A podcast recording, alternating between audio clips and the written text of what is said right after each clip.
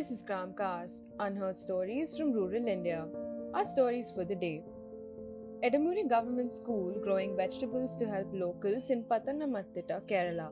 Staff members of Edamuri School have started vegetable cultivation within the school premises. Cultivated vegetables are given to students' families with tribal backgrounds.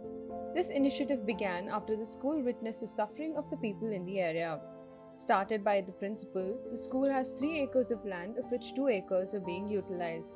The vegetables are cultivated in the remaining land. Spinach, brinjal, lady's finger, chilies, cauliflower, peas, turmeric, banana, and tapioca are in production. In Uttar Pradesh, Anora hasn't been seeing any growth. No benefits have been received by the people from the government schemes in Anora. The past 20 years has seen elections of many leaders, but facilities haven't improved either. People have complained to the village pradhan, but no action has been taken. Proper homes are a faraway goal when improper toilets and water facilities take the front seat in Anora.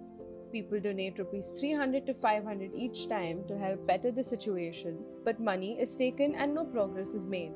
Despite asking the village pradhans to solve their problems, the situation remains grave. Slowdown of export of fishes to North India from Vijayawada, Andhra Pradesh. The fishery business in Andhra Pradesh is experiencing a slowdown. Price fluctuation has affected the export of fish, although production hasn't experienced any change. The closure of markets in the north, especially Delhi, has led to a dip in the price of fish from Andhra Pradesh. States of Punjab, Haryana, Uttarakhand, Uttar Pradesh, and Delhi have a high demand for fish.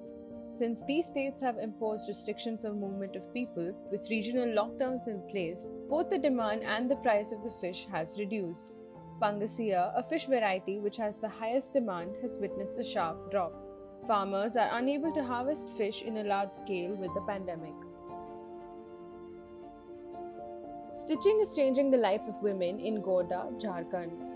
Phulo Jano Saksham Ajivika Sakhi Mandal is helping women become more self reliant and skilled to have a better life. This initiative was started by the district administration in the early 2017. The aim is to train rural women to use industrial sewing machines so that they can work at the pace of an assembly line. Today, more than 1,500 self help group women are engaged in stitching uniforms. These uniforms are for 1,470 government schools under 9 blocks in Godda. The women involved in the stitching project earn around rupees 12,000 to 15,000 a month. Earlier, they used to earn only rupees 3,000 a month. Tune into our podcast tomorrow for more Indian anecdotes. Gramcast, unheard stories from rural India.